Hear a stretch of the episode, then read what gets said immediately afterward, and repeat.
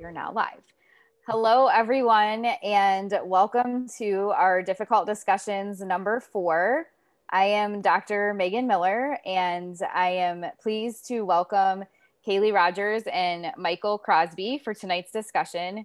The purpose of difficult discussions is to bring together people with different perspectives and different identities to share their perspectives on a topic that is typically considered taboo to discuss, seen as controversial, and or is well accepted but maybe should involve more critical analysis and discussion.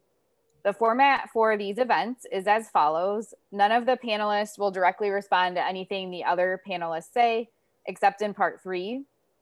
In part one, each person will briefly share any identities they are comfortable sharing and indicate why they wanted to discuss this topic. In part two, each person will provide about a five to 10 minute explanation of their history and perspectives with the topic. In part three, each panelist will briefly reflect on one thing said by one of the panelists to share an aha moment or something they hadn't considered before. And in part four, each panelist will share a closing thought about the topic. This might be an action item, a key point they want listeners to carry with them, etc. And the views and opinions expressed in this difficult discussions video are those of each individual person and do not necessarily reflect the official policy or position of any affiliated company or professional organization. Thank you to everyone who is joining us live for this discussion. Please remember that each of the indiv individuals sharing within this discussion are sharing their own personal stories and perspectives, and we expect everyone to be treated with respect, empathy, compassion, and civility. We will do our best to monitor the chat and anyone who is engaging in a manner that is not respectful of the discussion, that does not demonstrate a commitment to listening to learn, sharing perspectives, and or is focused on making people wrong will be removed from the chat. So now that I have all of the uh, lovely things over that we have to announce about the difficult discussions, how are you both doing, Michael and Kaylee? Fine, thank you. Doing well, thanks. Good. Okay. So the first question is really just like an introduction to um, see who we're talking to tonight and mm-hmm. why we're talking about what we're talking about.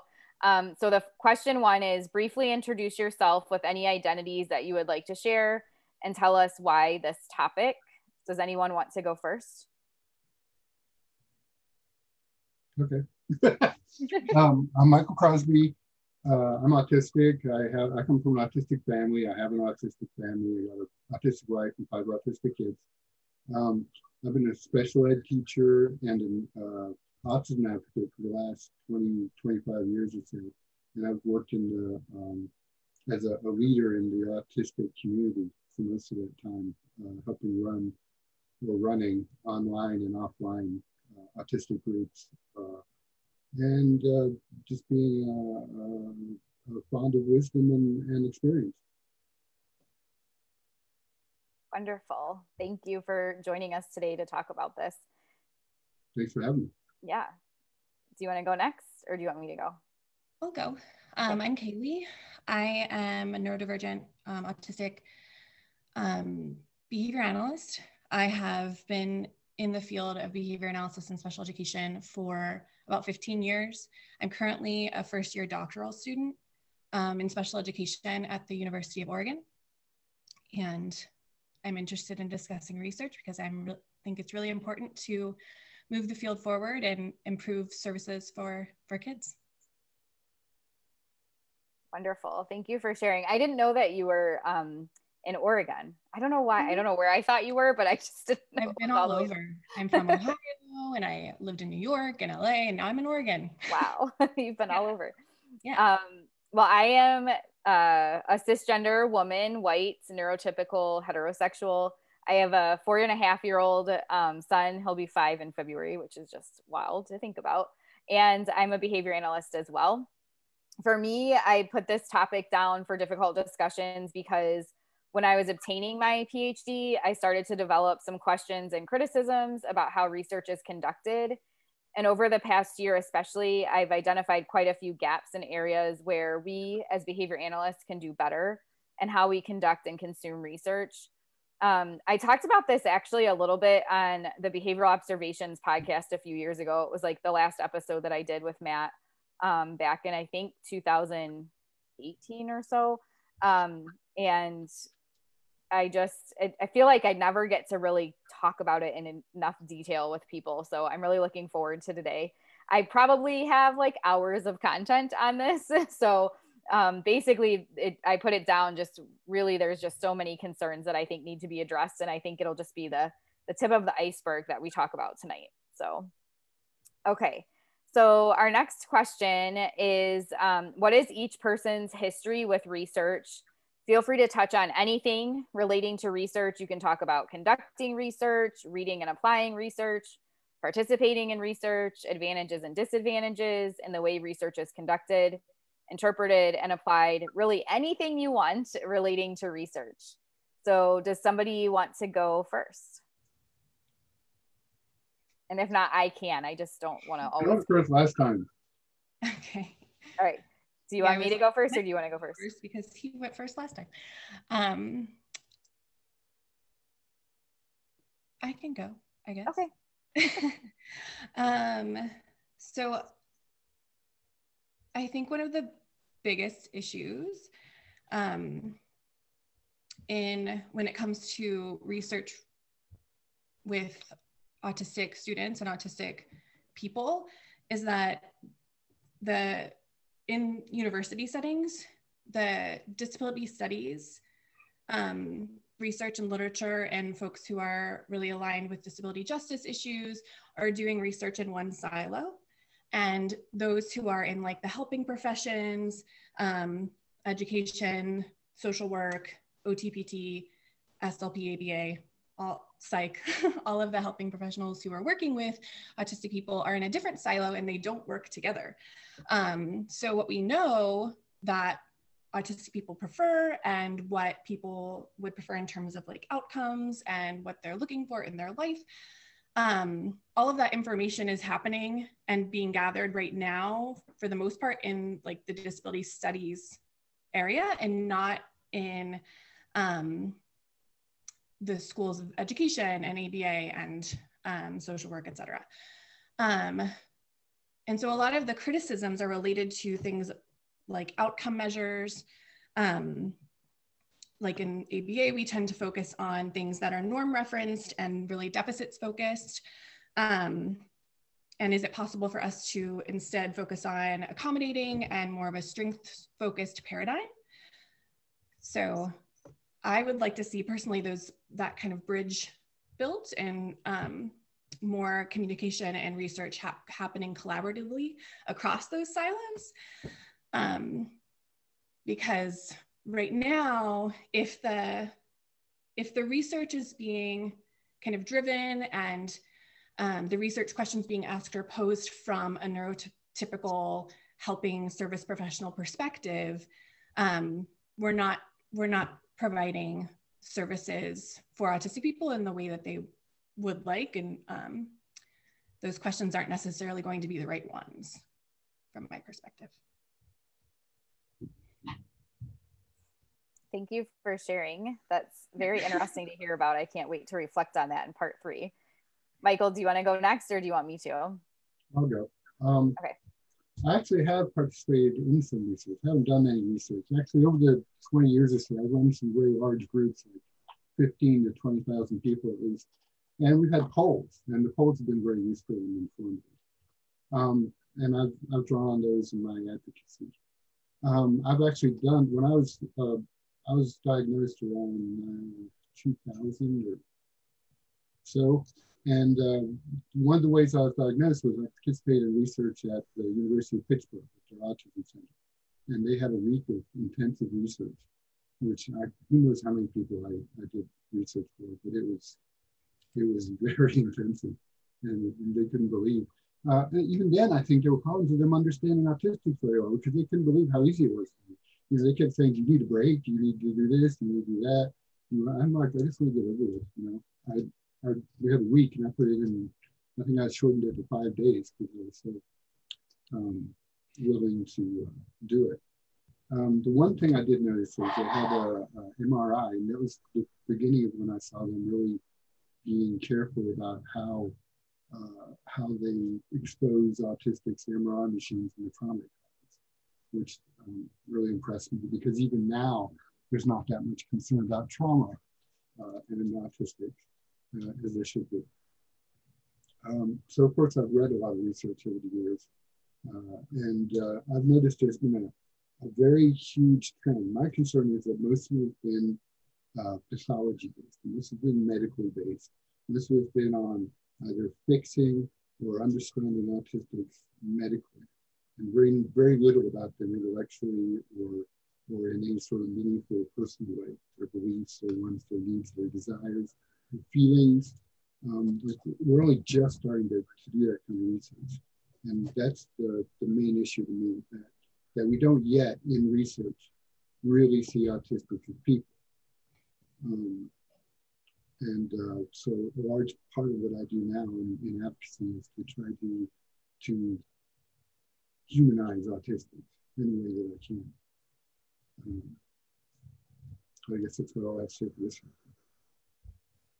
Thank you for sharing, Michael. Um, again, I can't wait to share some more in the reflection parts. It's very interesting information. So um, mine, I wrote down notes because I, like I said, I have a ton to say about this. Um, my history with research, I have conducted research and I've consumed loads of it in the um, you know various university settings that I've been in. Um, I also did, as I don't know how many of you did, just like the random undergrad, uh, like I did psych for my undergrad. And so, like, part of our coursework was you could get extra credit for participating in the research that the students were doing. So, I did those, but it wasn't anything, you know, it was always kind of different. Like, we watched a movie and ate popcorn. It wasn't um, anything like really invasive. Um, I have conducted research both in broader, more mainstream psychology and using single subject design. In graduate school, um, I feel like we were trained in a forceful, almost blinding way about the value of research and the necessity of doing it in a certain way, focused on really heavily on single subject design. Hmm. Of course, there is a major advantage of research, um, and science gives us that objective way of knowing and understanding phenomena and we can demonstrate functional control to develop more effective interventions if we're looking at the right things. There's tons of great things I could say about research uh, that we learn, but we learn all of that. We're taught those things in our coursework and our field work at our jobs. Um, so I don't want people to think when I go through this laundry list of things that I don't value research um, I don't like disagree with the the necessity of research, but there's just various things that over the years, like reflecting on what I've done with research or been asked to do, that um, I think needs to be discussed, and we need to be addressing these things uh, for reasons that have come up already in both of what Michael and um, Kaylee shared. So here's my list. and I'm sure it's longer than this, but this, these are the the points I'm going to make for tonight. So the first one um, that came up for me when I was doing my doctoral research um, and when I was just attending classes um, is who are we conducting the research for? Are, are we conducting the research for the populations we serve or is it to benefit someone's research line? And what happens after the research ends? My first exposure to this was at OSU when we interviewed folks from a community that was subject to a lot of research projects. The community was lower income and it felt like being taken advantage of. Of course, they will allow research. They need all the resources they can get, is the kind of mantra that seemed to be going. Um, the people that we interviewed from that community indicated that researchers never asked what they needed and were never concerned about what happened to the community when the research and interventions were done. So that was one of my first like red flags about like who what's going on here? Why is this research actually being conducted? Another concern or um, thought that came up for me was during my dissertation and even just participating on a few research projects as an assistant, I became frustrated very frequently because I could see for certain participants that different procedures would work better or prerequisite skills were missing, but we couldn't address those things because they weren't part of the procedures.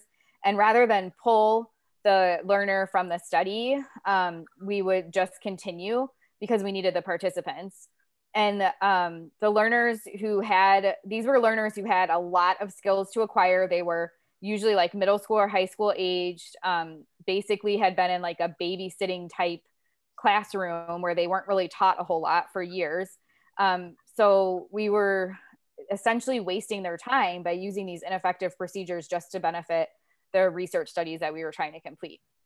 Um, a few years ago, I was beyond disgusted with some of the research that was being conducted in our field where they created problem behavior. It wasn't dangerous problem behavior or anything like that, but for the sole purpose of conducting a study, they like trained a certain response in a group of individuals with disabilities just in an attempt to try to prove that newer, more effective, and humane analyses that were being published by other researchers were false.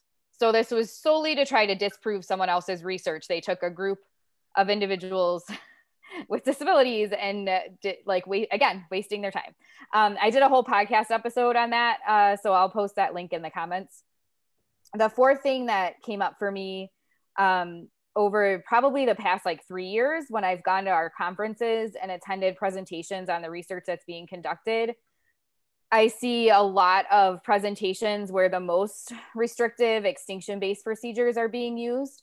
And there was zero discussion about working with the participant to come up with procedures or any attempt to fully understand the contextual variables and the needs of the learner before implementing the research protocol so to me that really weighs heavily on like people are just doing research to do research and not really focused on the actual individuals that are part of the research.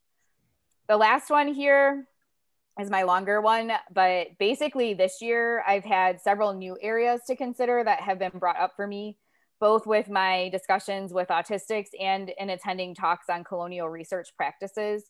I'm going to quickly go over this but our podcast episode that just came out today um, I talk about this as well in there. So, some of the questions that I've been thinking about with research at what point does research equal facts? Because that's something I see thrown around a lot, especially on social media right now. Does one study with three children where very few details are presented equal facts? Um, as a science, shouldn't we constantly be engaging in philosophical doubt and analysis and trying to improve upon our understanding of a phenomenon? To me, that would mean research is an attempt to engage in a controlled understanding of variables and events. And I think we might need more stringent, we might need to be more stringent about how we move from research to facts.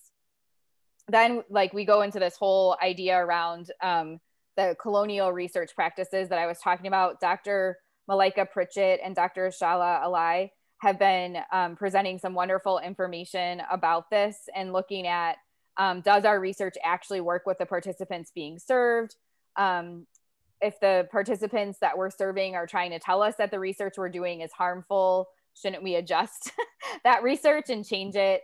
Um, is that really the kind of research we want to be conducting?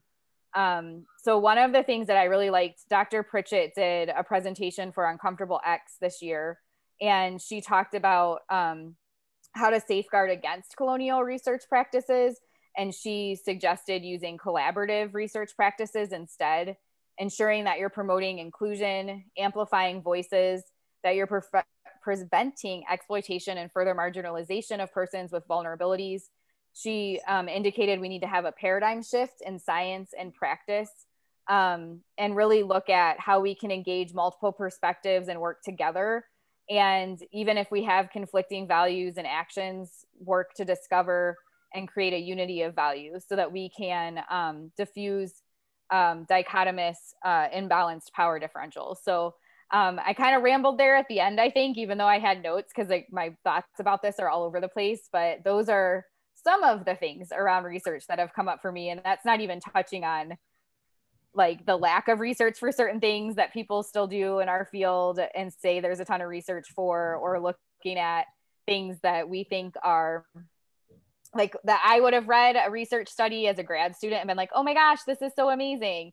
And then I've had the pleasure of interacting with Michael and a few others that are like, well, have you thought about this though? have you looked at like this perspective? And it's like, no, no, I didn't, I didn't think about that.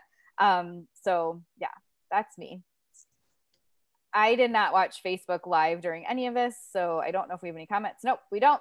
Um, for those of you who are watching, feel free to comment and chime in if you have any thoughts or questions for us. Um, if you have your own things that have come up for you around research that you would like to share as well, we'd love to see your comments. Uh, we're hoping to have the discussion amongst the three of us, but we also want to engage with the community as well. Okay, so next question um, is part three, basically just reflecting on what each of us have said. So um, you can point out things maybe that if I said something that you don't agree with or something that's new that like one of us said that you want to reflect on, anything you want, just reflecting on what each person said. So um, do either of you want to go first? Sure. Michael? Um, I think that everything you talked about is important. I think I've actually have some links I'm going to dump into the chat in the Zoom. I need to get to your your live. Yep, I'll put them on the live. Okay.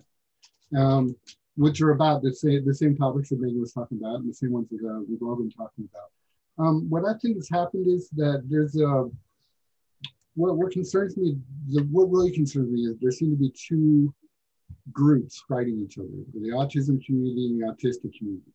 And the autistics are very um, clear about what they think and feel about what's going on in, in terms of how they're being supported. And I don't think that the autism community is really listening to that and really taking that into consideration. I think part of what we're doing here is trying is trying to combine those two communities to some extent and get some understanding between both of them. Because um, as the way it stands now, the way that we're we're um, the way the way that we're interacting is much more hostile. and You can see that actually happening in the research. You can see that some of the research is literally hostile to autistics, and they feel it that way. We feel it that way. You know, when you're looking for a, a cure for autism, when you're looking for a cause for for autistic behaviors that are otherwise innocuous, that you know we feel those personally inside and, and we, we, internalize those even. And it affects our, uh, our self-image and our image of the world and our ability to trust people. So I think there is a very um, strong connection between the kind of research you do and, and uh, the way that you support the people you're doing the research about. And um, I think I think that uh, what, what really makes me happy is that I'm seeing more and more of uh, these kind of things like we're having right now, where we're trying to make these they're grappling with these really hard problems and trying to, to make some headway and some solutions. Um, I'm gonna add those links now. okay, thanks, Michael. I'll put them in the chat. Do you want to go next, or do you want me to? Sure. Um, I agree, Michael. Um, I think we're at kind of a turning point in terms of um, like a real paradigm shift, honestly, in terms of what kinds of questions people are asking and who is really at the table when the research is being discussed and proposed. Um, Megan, something you said as well um, related to, I don't remember exactly what it was, but was making me think about research traditions and how in, I mean, I don't know about everyone's program, but in my program, um, I did a ABA master's and it was the only research I really learned how to interpret was single case design. And I think that a lot of behavior analysts, or at least one, a lot of people that I have interacted with, and myself included, um, before learning some different things, um, have a tendency to really only consider single case research facts or research um, when there are a number of different research traditions that can provide information and create knowledge. Um, I think especially behavior analysts tend to look away from more qualitative types of research. Um, and one really, I think, awesome way forward is to utilize participatory action models of research. So including um, folks for whom the interventions and services are supposed to be for at the table at the time of designing the research. Um, so that you really know that the questions you're asking are helpful for that community. Um, and i thought when you were talking about anti-colonial research practices i think that it's all it's all related right? I think um, in a way when service providers are deciding what is right for um, disabled people neurodivergent people um, that's that's not okay right? I think if we if we say it that way it's pretty clear we should have autistic people leading the way in terms of what is going to be best for those folks right? Um, that's what i think at least.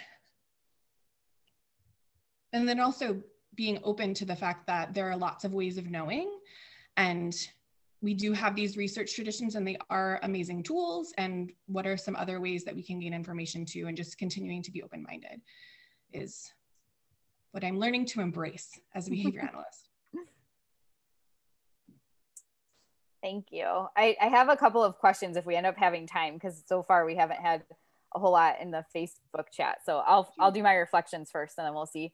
Um, so one of the things that I was reflecting on that uh, you said, Kaylee, was um, that like the not talking to one another. So like there's disability studies where there's research happening there, but then there's these other fields that are doing research as well, and they're not, you know, engaging with one another it kind of makes me think of all you know the things you hear about like research to practice gap and mm-hmm. i honestly think it's a practice to research gap but that's just my opinion mm-hmm. um and but it just made me you know think about that i honestly hadn't just that was that's something that's never even crossed my mind that that would be a thing and now that makes so much sense about like why you see there is research that exists on some of these topics that are coming up in our field right now but we we're not aware of it because we haven't been looking in those spaces and they haven't necessarily been looking in our spaces either. I don't really know. I, I'm it's possible maybe they've tried and we've rejected them. I'm not sure.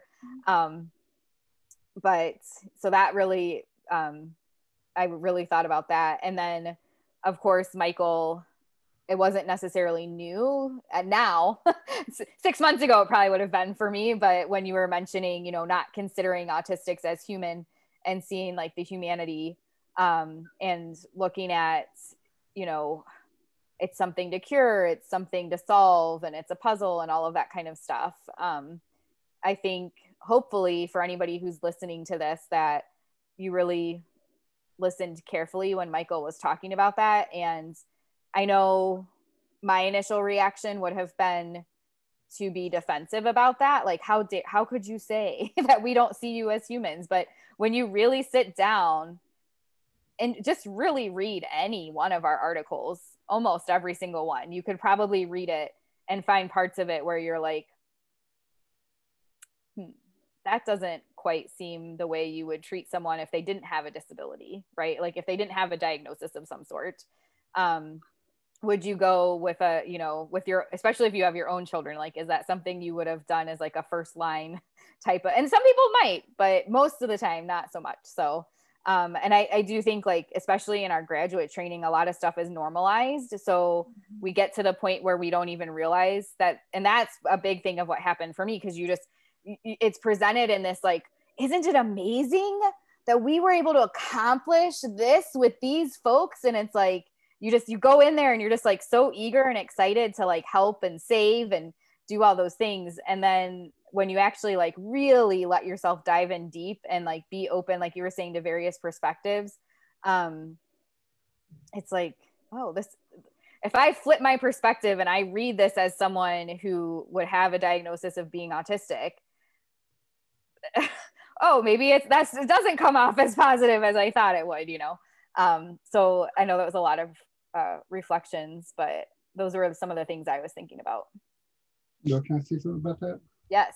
Um, the, the main thing I that, that that I have a problem with ABA is that it's too it rush it tries to rush things, and I have this problem with uh, general education and special education too. You know, they want things to happen in a time frame that most people can't fulfill, and that's part of the humanity I'm talking about. Being able to um, recognize the, the the place that you're the person you're helping is at, and then help them get to the place they need to be or want to be, but without you know interfering with their natural processes. Um, and I think to me, a lot of what ABA does is interfere with natural process because it's effective. You know, wow, we did it, eureka. Yeah, but there and there's also not necessarily a consideration of like at what cost. So like it might work in that little moment, right? But like if if the natural process wasn't fully acquired or it wasn't functional um, in your 16 week research study, it may look great, but what's happening like a year down the line or mm. five years down the line? Right, exactly. And again, we need to look a lot more into how um, how what we do affects adults, how much it actually helps the adults. Because even if it works good for kids, you know, you can't you can't use the same standards you use on kids on adults. The world is totally different. What are you saying, Kaylee? No, I mean, I completely agree. Um, and talking about, you know, I, I've seen this a lot in my practice as a behavior analyst is not um, folks not being developmentally informed just because a procedure works. Why, why is it necessary that a person needs to respond in this specific way at two years old, right? Why do we have to expect zero tantrums at two years old? That's really kind of absurd if you've ever interacted with a two-year-old in any um, capacity. But also, what you just said reminded me of something you said earlier, um, and how all of the research or a lot a lot of the funding for research is focused on you know ideology or cause or cures and whatever. Um, but if we really understood autistic um, cognition patterns and differences in cognition and processing and like if we really understood those things and research was focused on on understanding neurodivergence then i think we would be in such a better place to you know create optimal education environments and you know really make sure people are thriving in their developmental trajectory. Um, but we're not thinking a lot of professionals aren't thinking along those lines i think. Yep. And i, I come back to um, I, I don't know if I, I'm simplifying it too much, but like when people have a physical disability, they understand what's going on there and they create supports to like move through that. So like, why does the same thing not happen for other types of disabilities? It's baffling to me. Like they wouldn't, st- I mean, I guess there are like, especially for being paralyzed, there's people trying to study how to like help the body move on its own again or whatever. But that's something a lot of, I have a few friends who are paralyzed and they would love for that technology to exist. So that's something they're asking for. Um, but anyway, um, we don't have we're we have several people watching on Facebook, but everybody is very quiet. I'm excited that y'all are listening. but doesn't anyone have any thoughts or questions? Feel free to share. We're on for another like 25 minutes, so um, feel free to to chime in. Before I ask any questions, Michael or Kaylee, is there anything else you want to talk about that you haven't mentioned yet? Oh, I'm sure. um, I did have a thought, but I think I've lost it. So that's okay. Might come up later. Michael? Well, um, if you want to talk about ABA and specifically, um, I, am trying to not to criticize it too much because I know that creates a defensive reaction. I'd rather people were learning rather than closed-minded. Um, but one of the things that I've noticed in uh, ABA is a lot of the research is single subject research. And, you know, while that's fine, like if you're raising a kid or something, um, if you're going to be applying that to other people, that's not how that works. You know, autistics, they used to, one of the, the big thing we have to get over is seeing autistics really used to. So much has changed in the last 10 years or so that, that you know, people who haven't kept up with that really don't understand autism and autistics that well um, compared to what we do now. And so because of that, I think there's a, a lot of feeling, you know, that you can apply things broadly across many different autistics. And that's almost never true. It's almost always individual cases. But those individual cases um, have a small overlap. And what we don't understand, I think what, what we need to learn better by understanding autistics better is what part is overlapping and what part is not. And I think that's where a lot of what we're lost in, um, especially in ABA. Yeah, and we're not those those kinds of variables aren't reported in the studies either. So, mm. um, you know, I've worked with hundreds of children, and I've seen different profiles and trying to understand, you know, how they interact with the world and perceive things as best as I can, and I can sort of create these little like subgroups. And I've developed as a practitioner things that I'll come up with based on those subgroups, but none of that's in the research. And if I wanted to find any of that, the closest is um, that I'm that I've seen is that uh, Schreibman did an article like years ago looking at they they reflected on the pivotal response interventions and went and like combed through all of their data to see which of the like learners um, responded to that intervention. And of course from from the more looking at it from an autistic perspective we could also go down the route of arguing like if that was even truly effective in the ways but based on their own you know analysis of the outcomes and whatnot they were able to identify certain skill sets where if the learners came in with um, spontaneous if they were spontaneously engaging and if they were playing with toys then based on their outcome measures they um, made more progress compared to, to the learners who didn't um, but that begs like a ton of questions like it brings up a lot more than it answers but that's the only one I know of, at least in like the behavior analytic realm, that's even attempted to try to understand like why certain trajectories, you know, would happen or not. That's interesting. Just checking to see if we have any comments yet. yeah. I'm somehow getting worse at multitasking on Fate. Like I used oh. to be able to watch the comments really well, and now I just can't for some reason. But nope, we oh. still don't have any comments. They're still thinking, processing. Yes. um, I have a quick thought while we're waiting. So, just, you know, we were talking about the silos earlier of disability studies and then the helping professions. I think we don't even, I mean, I don't think, I know that we don't even collaborate across the helping professions, right? I think ABA stays in their own little silo and OT in theirs and education in theirs. Sometimes there's some collaboration between like education and ABA or education and speech or something like that. Um, but I think one of the biggest questions we need to ask ourselves as researchers, um, if you are a researcher, if you consume research, um, if you implement research in your practice, you should, um, is why we need an intervention for something at all. Um, is a need able to be met through an accommodation instead? We don't always need to intervene. Um, and I think one of the easiest examples or most tangible examples is like um, the concept of like desensitization, tolerance. Um, often when you're teaching tolerance, I don't want to say all the time, I never want to say all the time, but often when you're teaching tolerance, um, that really is a question of who is this for? Is it really for your student or is it for others in their life who are going to have an easier time or feel better about the situation if this kid is able to tolerate a certain situation?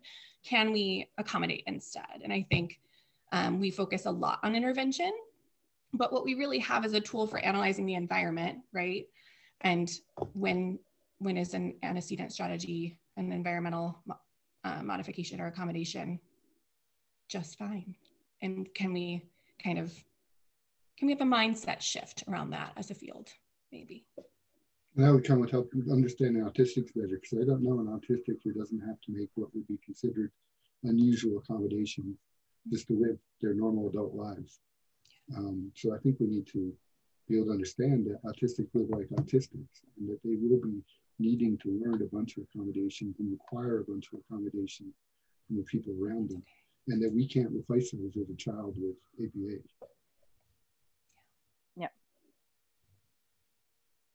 Well, hopefully, and is that an area? Uh, my own ignorance. Um, is that an area in like disability studies or anywhere else that that there is research published on? I know I'm slightly mm-hmm. familiar with some of like self advocacy things for teens and adults, um, teaching them to sort of speak up for themselves. But um, in terms of especially helping to navigate from like a really young age mm-hmm. whether an accommodation or intervention is needed and like what could what are some potential like menu of items to consider for accommodations for people that don't understand autism yet like learn, learning it faster i know there's tons of resources like different um, websites and things where people have graciously shared their own experiences and i think that's a great starting point but I, i'm not familiar with um, anything more formal, which a lot of people are going to want want those types of things to exist. No, I don't know. I think mm-hmm. it's barely starting to study something. Mm-hmm. Yeah. I think this is, I mean, PSA, come do research. exist. Um, there's grants available. Um, there really are. You can let me know. There's spots yeah. Well, somebody, somebody that um, was the one comment we got from Julie. Yeah. She said we need funding for this. so funding. reach out to Kaylee. um, reach out to me if you want to move to a new place. But um I think that's that's the disconnect. That's like the siloing that's happening. We're talking about what the issues are over here, and we're not translating that. We're not taking that information and translating it into practice. Um, and that's where why we don't have like okay, we'll do this instead. And because the issue always comes back to like funding, we have we have that barrier of being able to implement services as they're funded. We can't just go rogue and do whatever we want. Um, we can like you know operate on the periphery and do the best we can but um, we still have to operate within the systems that exist. And i think that's what's really cool about participatory action research. I think that we we need more people. Maybe this is turning into a psa and that wasn't my intention i'm very sorry. Um, but we do need more people contributing to that sort of research that is asking different questions that is proposing alternatives because ultimately that's what's going to shift the entire paradigm in terms of funding, in terms of what services look like in schools and ABA. Um, and, you know, and it even comes back to like the assessments because there are issues with outcome measures too, right? We look at like NDBIs to a lot of people, naturalistic developmental behavior interventions, a lot of people look to as, you know, positive alternatives to more traditional um, discrete trial teaching models that people in disability studies and um, disability advocates have some concerns about. Um, but even in NDBIs, we still have some outcomes that are related to reduction of stere- stereotypy or stimming. Um, so I think these types of research models where we're um, incorporating the perspective or the standpoint of the people that are being served, so autistic people in this example, um, would help guide those outcome measures. It's not just neurotypical professionals who are like, I know what's best because I have the training. You do, but you're not autistic. So you don't know what is best for an autistic person's life. Um, so yeah, the answer is no. I don't, not that I'm aware of. Please correct me if I'm wrong. I would be really happy to hear about that, but we do, we need a lot more research. Yes, we do. Um, we have a question on Facebook. I'm going to share one thing real quick and then I'll go to the question when you were talking about the um, the participatory participatory research why is that so hard to say? And the outcome measures uh, one of the things that i've been working on and hope to have start doing some stuff with in 2021 is looking outside the field. And i've been looking at just some of the general like parenting and social work things that exist. And there's so many better measures um, that look at things like you know how much power do you feel you have in your life? And i know it doesn't like it sounds a little different from a behavior analytic perspective but i think looking more at like broad repertoires of like how's your life going? And like what what kinds of things like are you able to exist as you um is really in like i just think that that's the direction we need to be going in instead of looking at you know again that yeah the symptom reduction and all that kind of stuff one of the other things that someone connected me with recently that's designed for babies but apparently has existed for a really long time is called RIE parenting. Are you all familiar with that at all? R I E. It's um, responsive infant education, is what it stands for. But Magda Gerber designed it or like started talking about it like in the 60s or something but I read the description in there and I'm like, this is exactly what we need to be training people to do. It's like, get to know your baby for who your baby is, be responsive and observe your baby and join them in whatever they like to do. Right. And it's like, if we mm-hmm. could just teach people to do that for all people at all ages, it'd probably be really good. it seems like that's a lot of what the, the uh, autism interventions are about. It's not they're making them, making the kid conform to the parents and making the parents conform to the kid. And yeah this one works a lot better than the other one. So. Yep. All right. So here's our question. Okay. Um, it says, I think about systematic desensitization a lot from an ethical perspective. In terms of modifications rather than direct intervention, how might that look? Is an example such as difficulty using public restroom due to toilet flushing, dryers, etc. Would the suggestion be um, noise canceling headphones as an accommodation? Would that be like one possible way to address that without using desensitization? Well, I mean, I know a lot of people who just avoid using public bathrooms. Mm-hmm. You know, and they can usually get away with that. If they absolutely have to, they'll go into them. And I think that's part of what it is. You know, that's like that's why humans work.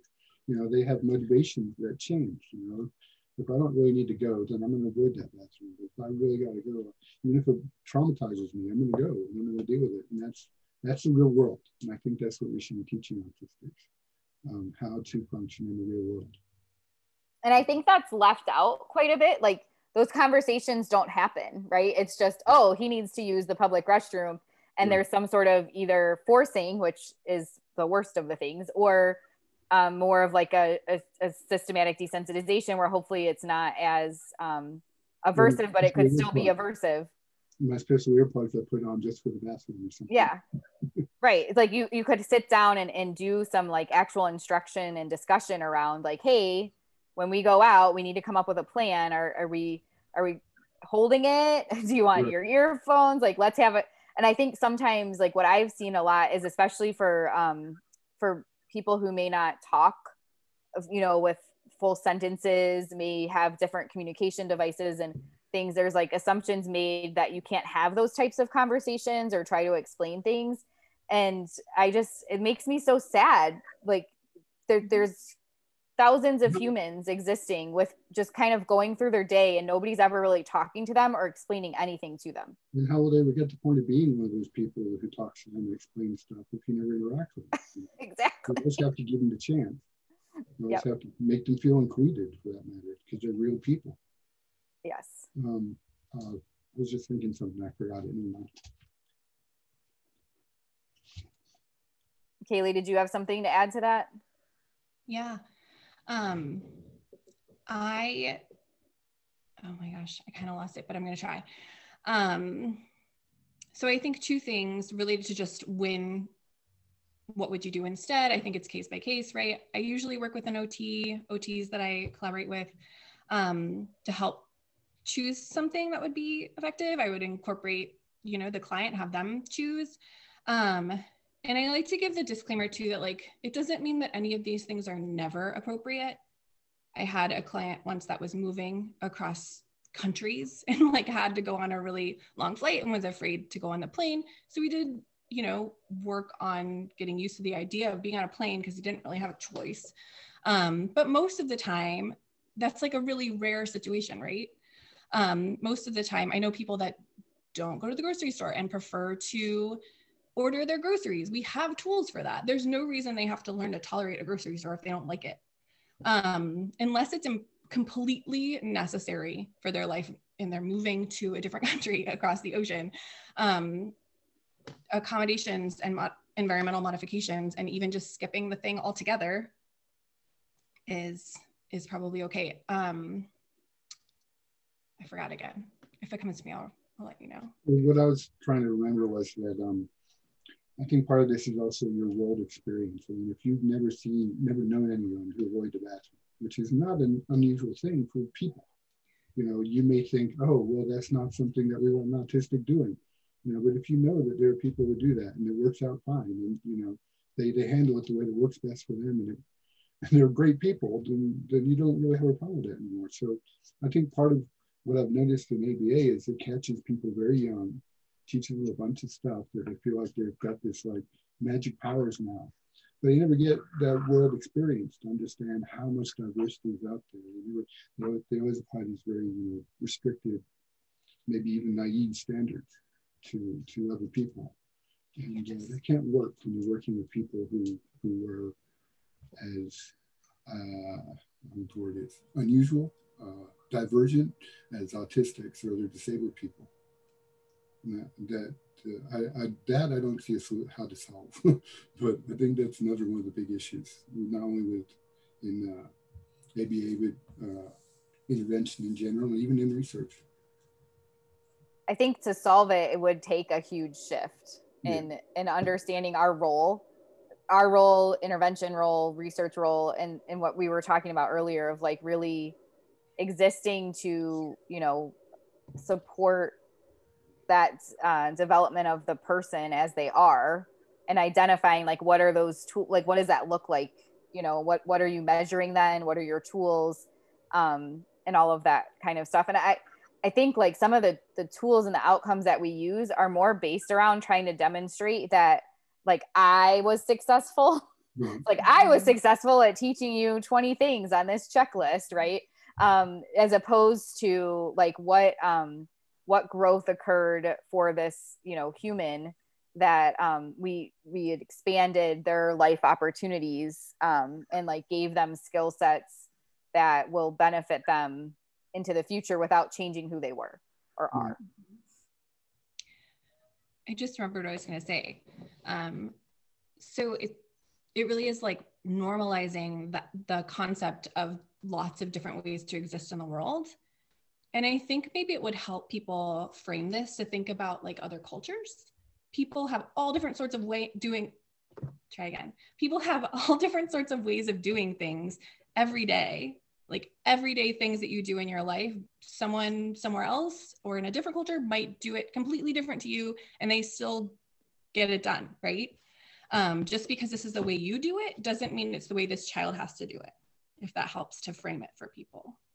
Yes and that is that's another thing that kind of like i've noticed um, it's been very fascinating to me in our field how how welcoming of diversity we are in certain ways and how unwelcoming we are in mm-hmm. other ways. And um but even with working with clients like i'll have or my own husband um you know comments made about like well it's supposed to be done this way like those shoulds like it should be done this way. And it's like yeah because that's how you do it. That doesn't mean it's not right or wrong like it, you could still do it a different way um all right, we have one more thing for the Facebook chat and then we'll do our closeout. Um, so the question is what are some questions we could ask ourselves to help inform our decision making, maybe create a decision making tree um, when we're looking at identifying if we need to intervene or identify a support, mm-hmm. select an accommodation. So that's kind of a more involved one. And that might even be like a, a future talk we do, but do you all have any suggestions off the top of your heads?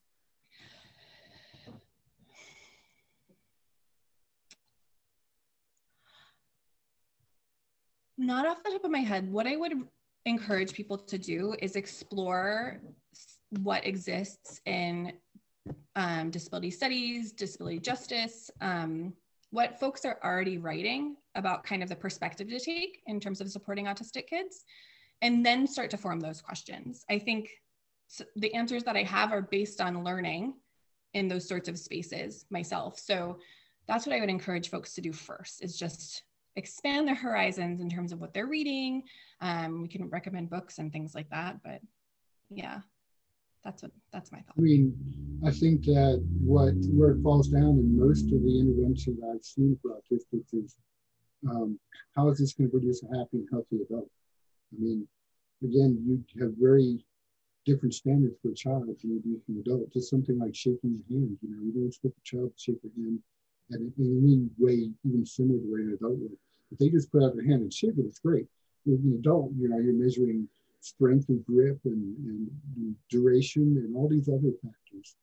Um, and it's the same with uh, everything we do for kids. How is how is what we're doing now going to help them um, function better and to be happier and healthier themselves as adults? Um, I think that should be probably the, the first question. I love those recommendations. The the thing that comes to mind for me, and this might be sort of a weak answer, but um, and I'm not. I'll disclaim this. I'm not working with clients right now because I'm mostly doing these types of things. But um, if I did have a client in front of me uh, and I guess partially what I do with my own son too.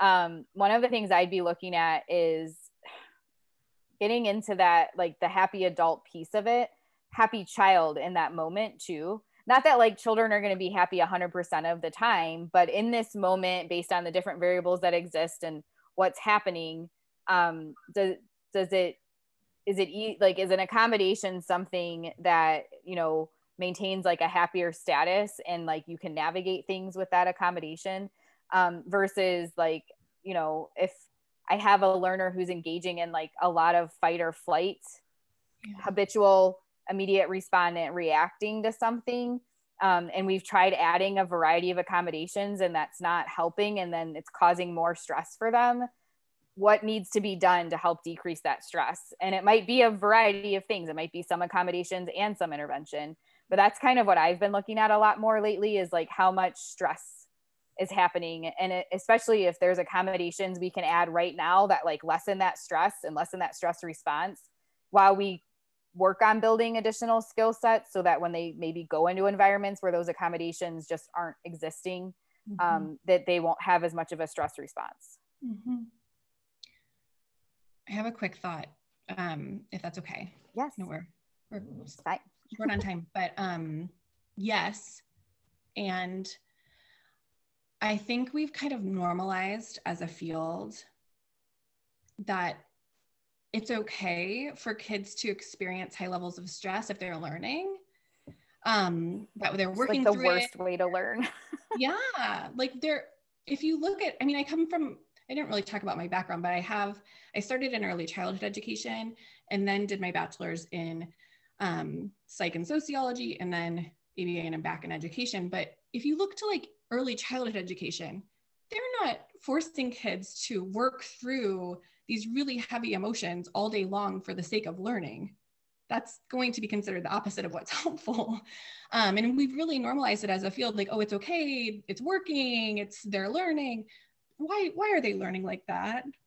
Um, of course sometimes people get upset but it shouldn't be happening every day and for if, hours if, for hours and then something is probably not right sorry to say it yep that's how i feel well, I appreciate both of you having this discussion. I know we we kind of talked about like a brighter, broader array. I can't talk right now mm-hmm. of topics and um, all around research. But um, I really appreciate your insight and uh, learning from your different perspectives.